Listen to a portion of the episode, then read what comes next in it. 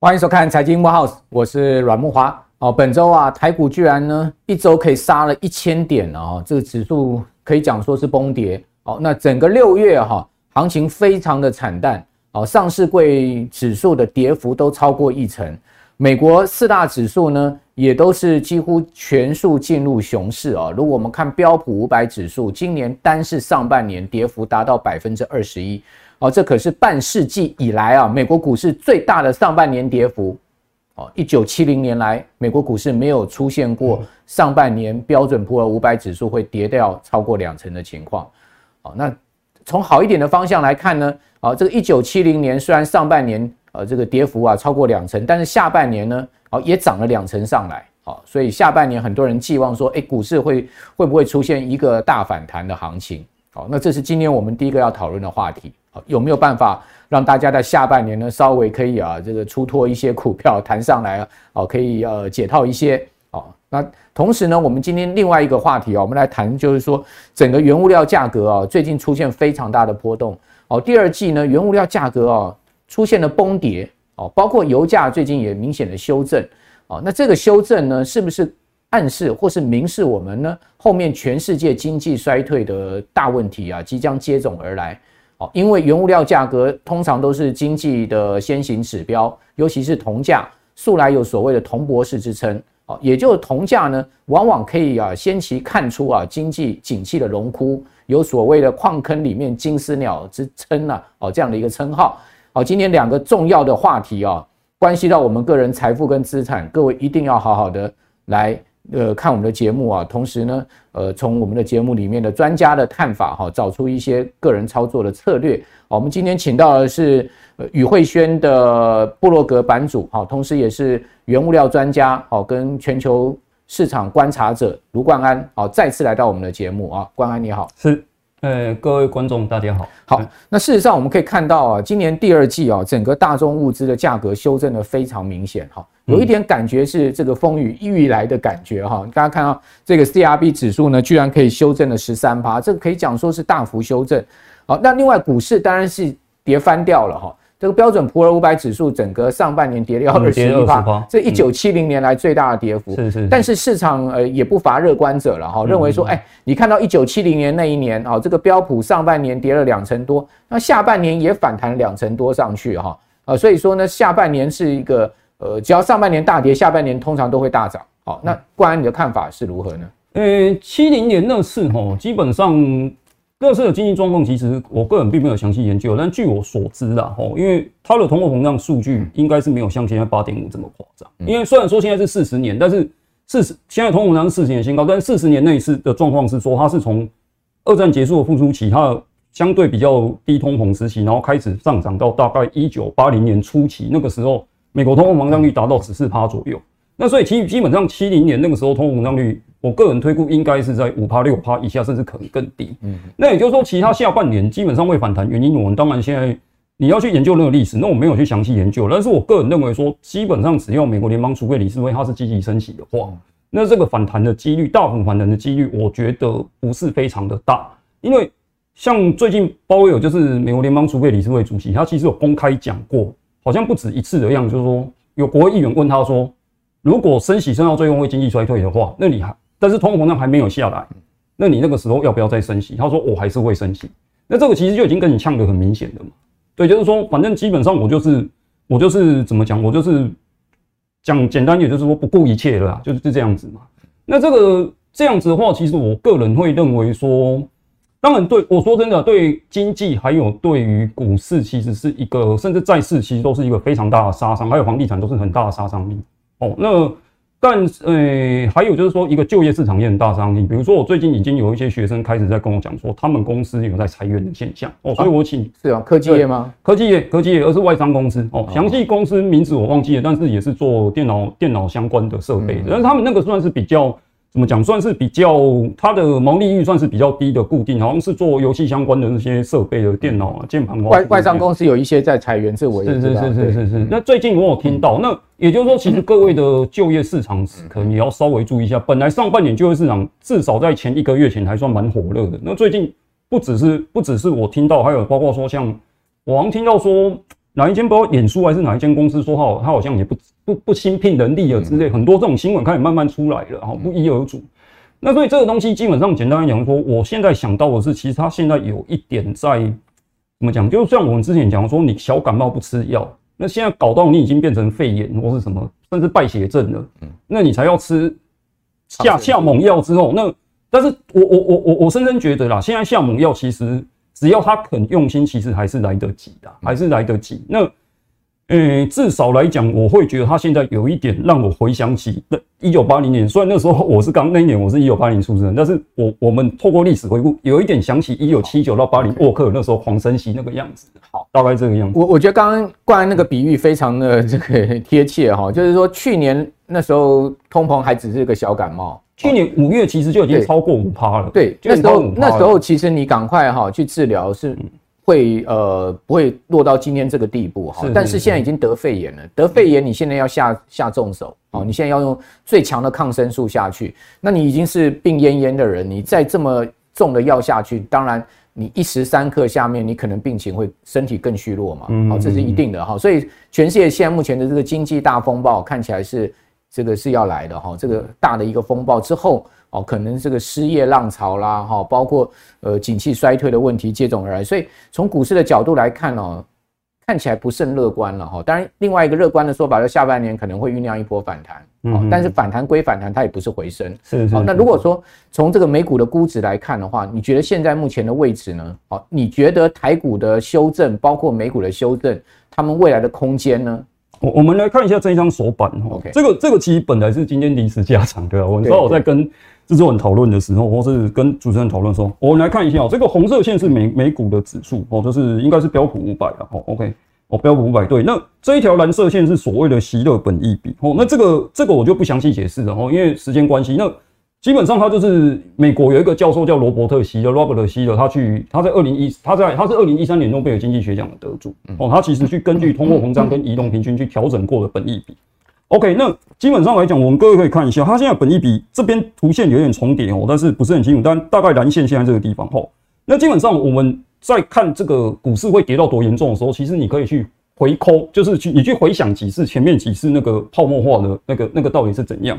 那最明显这一次二零零八，但是各位很讶异的是，其实二零零八这一次哦，因为当时经济成长相对比较 OK，所以基本上它的本益比，各位可以看一下，我们现在跌到这样子，它的本益比大概跟二零零八崩盘前，大概零七年下半年那个时候的本益比是差不多的。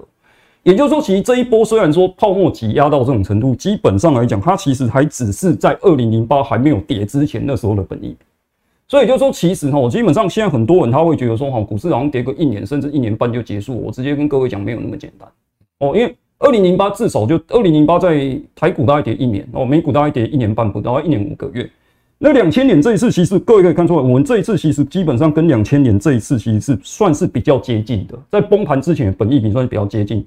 那两千年这一次，其实标普五百，我还不讲纳斯达克，我标普五百基本上。基本上跌掉快六十趴，哦，大概五十六还是六十，我忘记了，五十八五十八趴，我觉得大概变成变成四十趴就对，就大概打四折多，然后 OK，那那一次是两千年三月跌到两千零二年，听到两千零二年十月跌了两年七个月，嗯，所以基本上基本上这这次哦，基本上我个人认为其实没有大概一年十个月甚至两年以上，基本上这个股市，我我昨天不是在危言耸听啊，各位这个数据都摊在这边，我甚至还不讲更早的那一次，就一九二九大萧条。那次是跌更久，那一次是跌了，那一次足足跌了快三年，严格来讲是两年十个月，两年十，一九二九年七月跌到一九三二年的，呃，一九二九年的九月跌到一九三六年七月，足足跌了两两年，诶、欸，两年十个月左右。所以可见有说，那这一次的本意比在崩盘之前，其实比一九二九之前都要高。所以我们可以知道说，这一次其实它的泡沫程度，说真的是非常非常严重，哦，真的是非常非常。史上第二高的，对对对对，它就它就是仅次于两千年网络科技泡沫那那。第二次是我们这一次，那在第三次就是我稍早讲一九二九大萧条，后来引起第二次世界大战的意思。OK，大概是这样。所以基本上，我个人认为说，其实目前在股市是真的需要非常的谨慎。好，好，OK，OK。关安讲的意思就是说啊，事实上这一波它其实就根本就是一个超涨波。是是是，就你现在就是把这一波。超涨的这一波把它跌回去而已，那只有是恢复正常。没有错，现在目前喜乐比本益比大概还二十八倍左右。当时当时在零零八年这个大跌之前的本益比差不多的一个位置，差不多的位置。那如果说呢，它真的要修正到零八年这一段的话，还有一段非常大的修正幅度，所以这一段应该是杀所谓的泡沫，对不对？那这一段可能要杀下去的话，如果真的有杀下去的话，可能杀的就是经济衰退、经济衰退预期、经济衰退、企业获利衰退跟经济衰退的问题。好，所以呃，观众朋友，如果是这样子。呃，如果照时间波来讲，要修正两年的时间，刚关这样的预测的话，恐怕呢这个空头是一个漫长而且超级体型大的空头，它会超过很多人的想象，它会超过现在我我直接这样讲，它会超过现在市面上你看得到的分析师跟什么网红部落格，大概百分之九十以上，我个人认为都没有预估到这个。好，那当然这个是呃个人观点，对，这是我个人观点啊，提供大家参考，不代表真的一定会这样发生。两年之后你来看这个影片就知道准不准了，就知道准不准了。这个呃。不管什么乐观预测、悲观预测，大家都可以预测了哈。我们反正就是请到各方的专家来跟各位谈谈哦。那至于说，我想我们的观众朋友每个人心中都有一把尺啊，大家可以自然自己去做评量。同时呢，啊呃，根据你自己的这个财力啊，包括呃你的这个投资的策略呢，去拟定未来的方向了哈。好，那回到我们今天另外一个主题，就是说在这个大宗原物料价格的部分，大家可以看到这个原物料价格最近是崩跌哦。哦，这个崩跌让我想到可能是经济衰退的前前兆哦，因为过去来讲，这个原物料价格崩跌哦，通常都是经济衰退的这个呃前面会发生的状况。那现在目前看到这个 G7 的国家哈，还要不断的对俄罗斯采取更大的动作，也就是说，最新在讨论什么？最近开这个礼拜开 G7，他讨论什么？他讨论的是要要设定这个俄罗斯出口原油价格的上限。哎、你怎么管到人家油价要卖多少啊？他不，他管不到俄罗斯，对不对？我一桶要卖五十，要卖八十，他管不到俄罗斯，但他可以买管到买油的人。哦，他怎么样去管呢？他 G7 呢？他想把跟俄国买油的相关的金融服务、保险还有船运呢运船运公司全部把它挂钩了。哦，也就是说，如果呢发货商或进口商想要使用保险这些服务，必须同意在一定价格区间内买俄罗斯的原油。哦，那为什么要这样讲？那因为他这样做的话，断断绝俄罗斯卖油的这个资金的来源嘛，啊，也就是说减少他可能的这个军费的这个军火的军火库，啊，意思就是这样子哈，所以 G7 也也蛮狠的哈。另外一方面呢，拜登即将在七月啊出访中东啊，可能呃要去跟沙乌地阿拉伯的王子谈说叫你们增产，但问题是真的能增产吗？哦，主要的产油国沙乌地阿拉伯以及阿拉伯联合大公国几乎已经没有办法提高产量了。哦，阿拉伯这些国家在拜登出访前就已经先告诉你说，哎，你你来我们会把你款待为上宾了哈，但是呢，你要叫我们增产恐怕很难了。这个我补充一下，然后我们上次有说到这一个东西，基本上就是所谓的备用产能。各位观众朋友，呃，各位观众朋友可以去看一下我们上次应该是四月十几号那时候的影片。对，哦，OK，那这个备用产能目前全世界的备用产能大概的，我知道各方估计的数据不一样，因为石油很多。数据它其实是国家机密，它没有公开，但是可以透过一些方式去估计，基本上大概不到三百五十万桶。那各位知道吗？我说我三百五十万桶，我讲的是最高的哦。其实有些人还估计不到一百五十万桶哦。那基本上三百五十万桶什么意思？你说各位知道吗？现在全世界一天用掉大概一亿桶，那我们知道一亿就是一万个万嘛，哦，所以三百五十个万，三百五十万桶就大概等于全球备用产能不到三点五帕。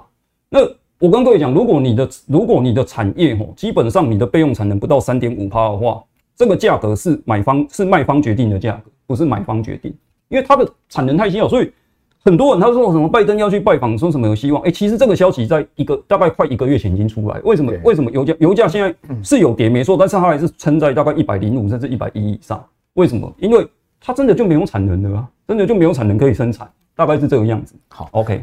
美国自己的大油商先生产再说嘛，对不对？美美国我不愿意生产啊，因为民主党因为环保一些各式各样的问题，他们反正基本上这个问题很多了，还有一些供应链问题也有了。对，那你觉得这个 G7 对俄罗斯的这个油价设上限能成功吗？嗯，不容易啊，因为基本上现在俄罗斯的石油吼，基本上主要都是中国跟印度在买。那这两国基本上我不是很清楚，说中国它是用航运买的比例哦，它有油管哦，对对，它有油管，所以所以现在 G7 它的意图其实是这样子，它的意图是说，好，没关系，油价我没办法，我没办法控制石油的生产跟需求，但是我可以控制你的石油运输还有保险这两个东西，也就是说这两个，因为航运我知道航运跟金融这两个市场在都还是 G7 为主嘛，那那问题是这个有没有？嗯，怎么讲？因为有有一点说，我没办法控制你的产量，但是我可以控制你的运输就对了。那但是问题是，这个能不能成功呢？我个人觉得相对不是那么容易的。对，因为俄罗斯其实它现在，我最近大概把这个整个世界大格局想一遍，其实俄罗斯它现在其实就有一点在，也不能说有一点，它很明显就是在用通货膨胀去逼西方各国民众去施压，西方各国政府去解除它对它的封锁。各位可以看到，如果各位现在最近几个月，最近一个月有看国际新闻，我会发觉。在俄罗斯入侵乌克兰之后一个月多左右，大概西方民众，尤其是欧洲，他们抗议的是抗议俄罗斯入侵。现在是变成抗议高物价，还有加薪幅度跟不上。像英国的铁路工人罢工，对，比利时、英国什么之类的，很多都来都都来出来搞了。你不给我加薪，我就罢工。对，那最近几天，昨天还前天，法国公布的 CPI 好像从四点二又跳到四点七，还是四点八。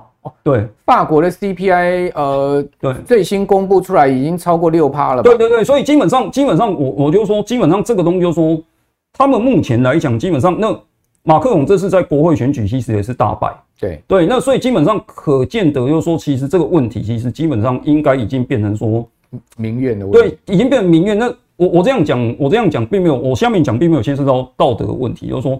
西方甚至有些领导者私下也有在讨论，说是不是要叫乌克兰去跟他割地求和。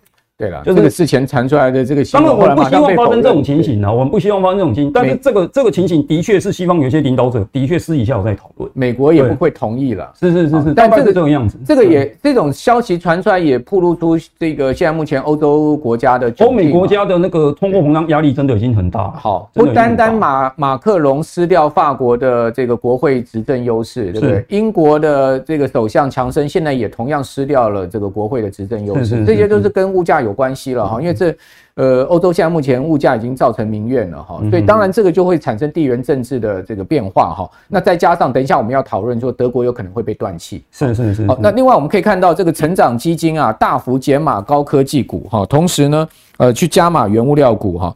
我们看到这个最新的报道说呢，呃，这个呃，今年第二季十三 F 的报告发现呢，大型成长基金人对于资讯科技类股的减码来到了这个。呃，九点一趴，这是史上最高纪录哦，哦，就大幅抛售这些成长型股票哈。那对原物料类的这个加码程度，则是百分之零点七，是略为加码哈。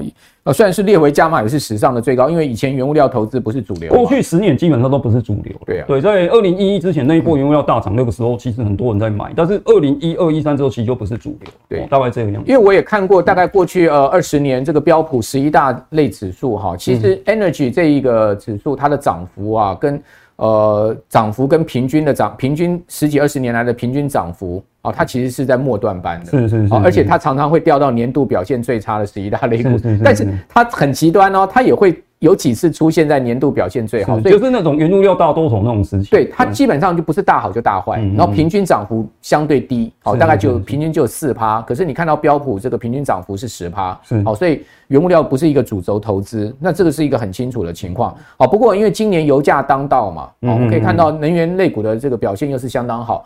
那我想请教关安，最近油价打回一百之后又弹上来。哦，那你觉得这个现在下半年油价的趋势方向呢？这个东西哦，我们我我觉得这个是一个非常大的议题，因为其实最近不是只有油价，包括像多数的原物料，其实包括黄金啊、工业金属也跌得很惨，然后还有农粮其实也跌，就是粮食这些其实也跌了一大段。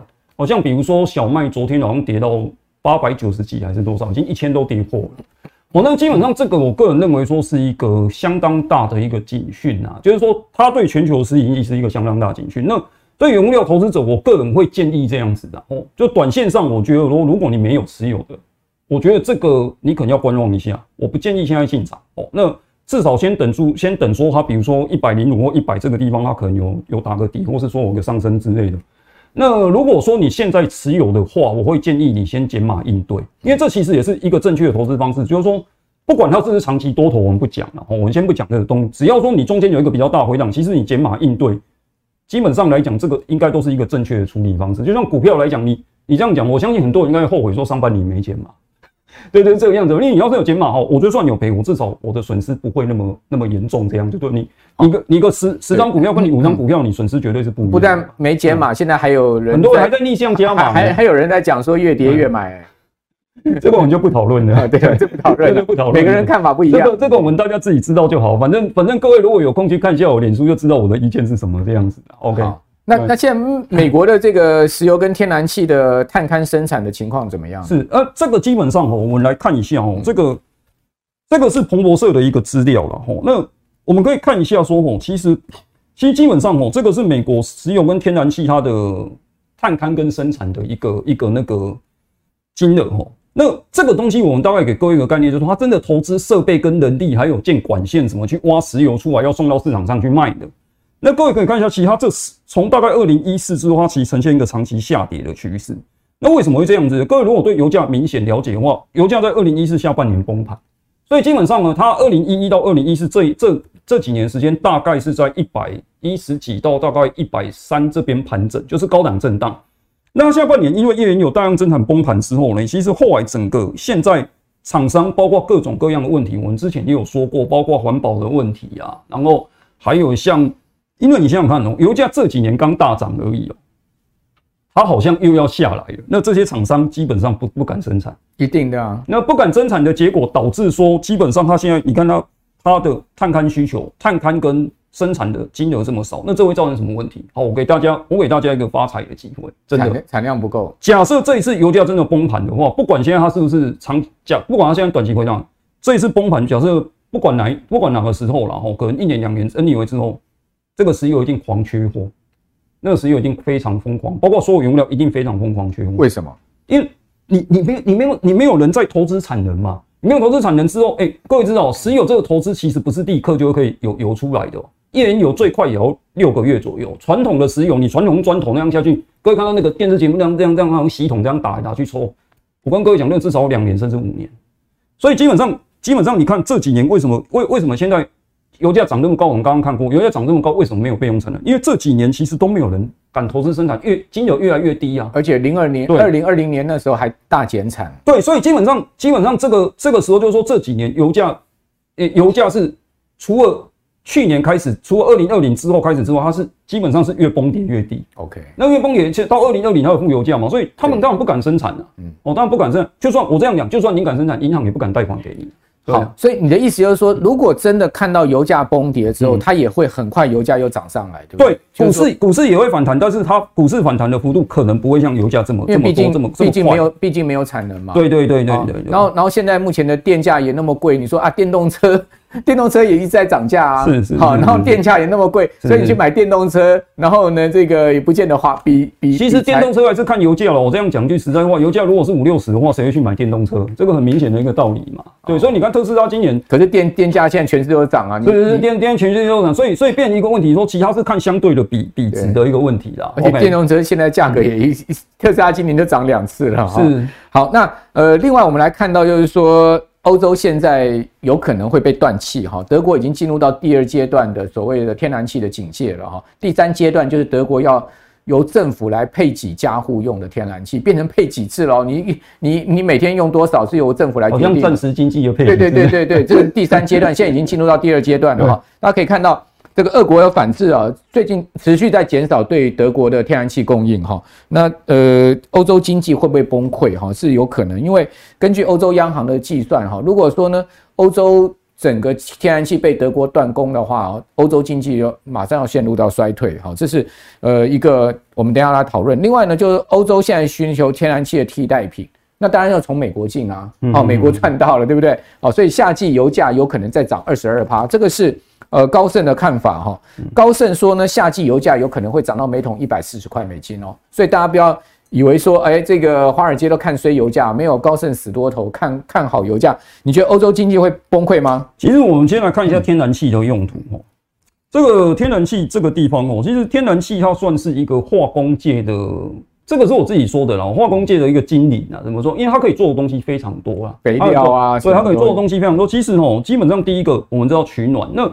这个在这个在台湾哦，基本上我们比较难体会到这种感觉。为什么？因为你要知道，欧洲冬天哦，不要说零下负十几度，它你你大概冷到十度以下，其实它都需要开暖气的哦。那基本上你你这种这种这种东西哦，那今年冬天我我是没有去，我还没有去看那个气象相关的资料，说是会比较冷。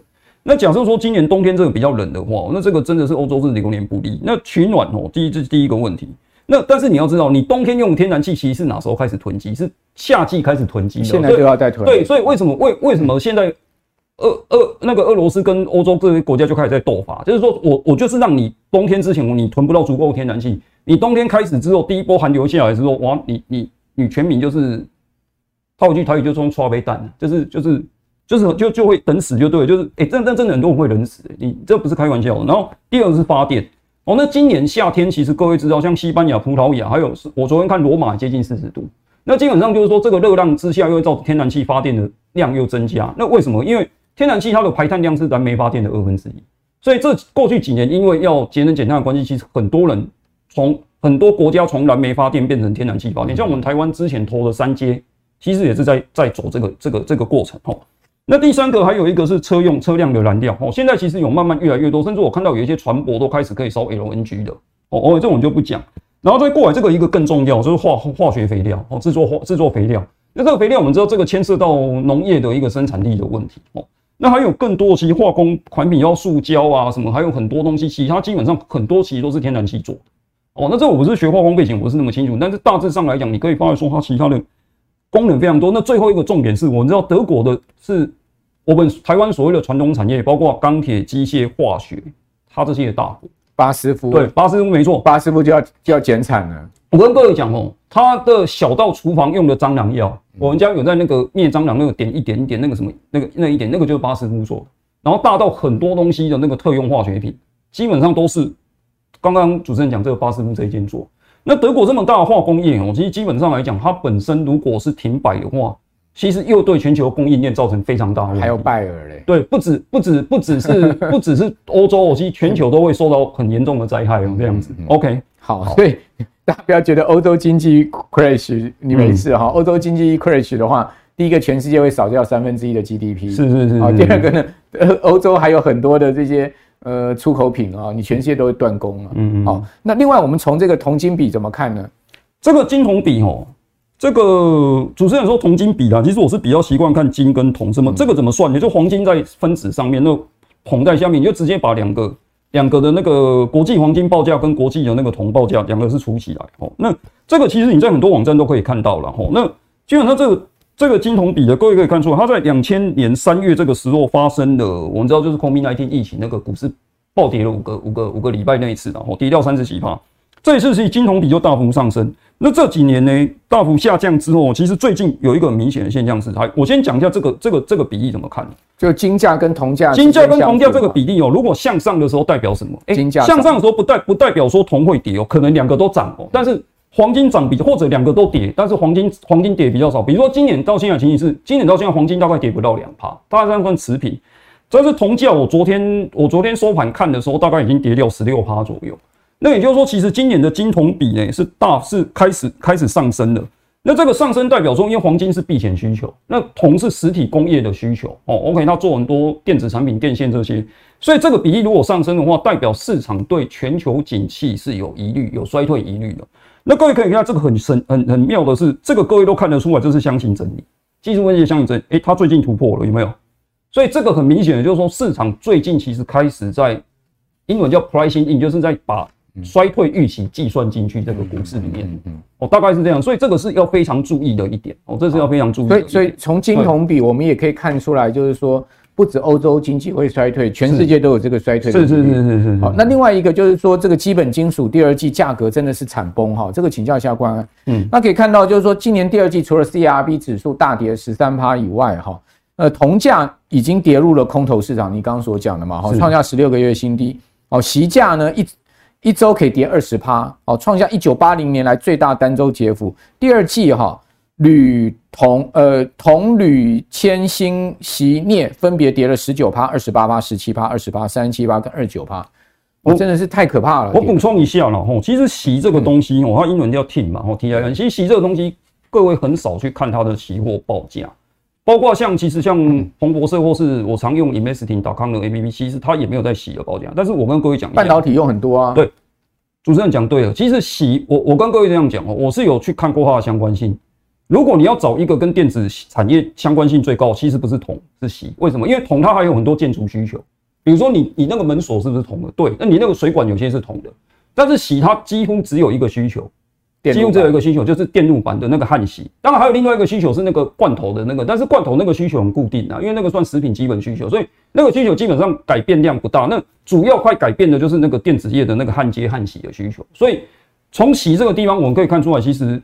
你也可以看出来说，你的电子股应该真的要买，因为它对全球，它就是代代表全球电子的至少硬体生产业，它出了它的需求可能出了问题，包括像三星之前不拉货这个事情，我想这个应该一个月前的新闻，我想各位都知道了哦。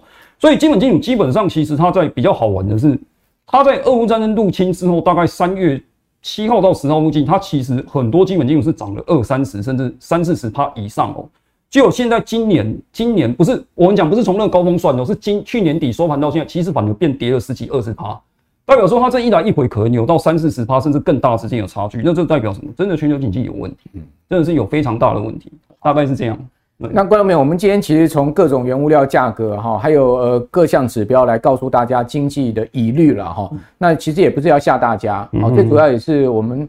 呃，从各种指标来推敲哈，未来全世界经济可能的发展嘛。嗯、那因因为你了解宏观经经济情势，你才能在微观市场上面，你的个股啊或产业上面采取一定的对策。你要先看大在大处着眼，小处着手了。对，应该是这样子的。尤其是宏观经济的趋势方向不容易改变的，一旦它形成了方向，它会经年累月的朝这个方向走。啊，就我我就做一个比方，它有点像大卡车了。对，大卡车要刹车不容易。要启动也不容易，但是一启动之后，它很难刹车，很难改向。没错，那脚踏车甚至还可以后空翻什么之类的，这个就不一样了。OK，好，那最后请教关安，就金价怎么看哈？这个渣打银行有有一个评估出来给大家参考了，也也许大家讲说，啊，现在什么都不能买，那我们是买一点黄金哈。他说呢，今年第三季啊，渣打银行估计啊，哦，哦金价每盎司在一千八百五十，但第四季会跌到一千七百五十，你的看法呢？诶、欸，黄金目前的问题哈，黄金我们来看一下哈，这个问题基本上五月中至今哦，其实大概像我刚我们刚在录节目之前我看的价格大概是一八零一零二左右。那黄金去年收盘，我们讲是现货啦，期货跟现货有一些价差，但是不大。去年收盘的话，国际现货黄金大概是一八二八，所以如果以这个来看的话，黄金今年大致上来讲是它跌幅大概不到两趴，算持稳。那基本上来讲呢，目前有一个问题是说，其实美国升息的确是压制了黄金最近的表现，因为理论上通货膨胀这么高的时候，黄金不应该只有一千八百多。我我说真的，如果是美国八点五趴通货膨胀，黄金其实以目前的来来讲的话，其实涨到两千一以上，我不觉得夸张。但是很明显是美国积极要升息，但是现在有一个机会来了。假设美国过几个月之后，可能半年或者是嗯三个月应该不大可能，可能半年多一点点之后开始。反转为降息预期了，那这个黄金机会就来了。为什么？因为那个时候经济是经济可能经济是已经陷入衰退，但是你的利率开始在大幅调降的时候，这个时候黄金因为黄金是零利息的工投资工具嘛，那你黄金持有的成本相对就降低了。好，所以这个是一个机会。那但是短线上来讲，我个人认为对黄金是需，我个人认为是现在来讲，我不建议现在去进场黄金啊。那如果说你有黄金部位的话，可以部分减码，但是不需要全部卖哦，因为。